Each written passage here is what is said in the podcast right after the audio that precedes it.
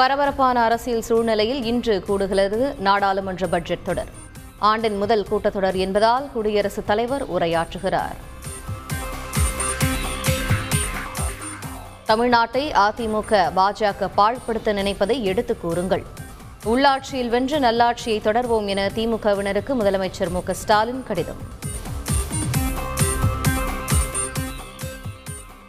நகர்ப்புற உள்ளாட்சி தேர்தலுக்கான முதற்கட்ட வேட்பாளர் பட்டியலை வெளியிட்டது அதிமுக.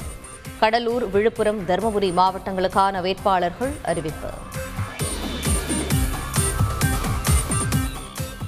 பாஜக முதற்கட்ட வேட்பாளர் பட்டியலை இன்று வெளியிட உள்ளதாக தகவல். கூட்டணி நிலைப்பாடு குறித்து கட்சியின் தேசிய தலைமைக்கு தெரிவித்திருப்பதாகவும் தகவல். பாமக முதற்கட்ட வேட்பாளர் பட்டியல் வெளியீடு. தனித்து போட்டி திருப்புமுனையை ஏற்படுத்தும் என கட்சியின் தலைவர் ஜி கே மணி அறிவிப்பு.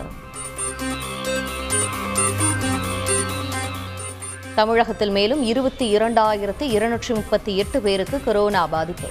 ஒரே நாளில் முப்பத்தி எட்டு பேர் உயிரிழப்பு.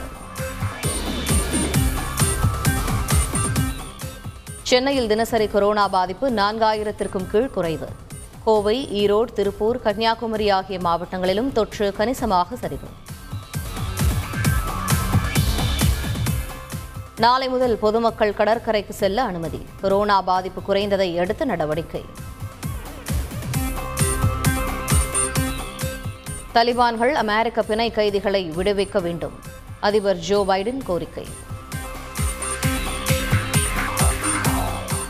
ஆஸ்திரேலிய ஓபன் டென்னிஸ் போட்டியில் மெத்வதேவை தோற்கடித்து நடால் சாம்பியன். இருபத்தி ஓராவது முறையாக கிராண்ட் ஸ்லாம் பட்டத்தை வென்று சாதனை.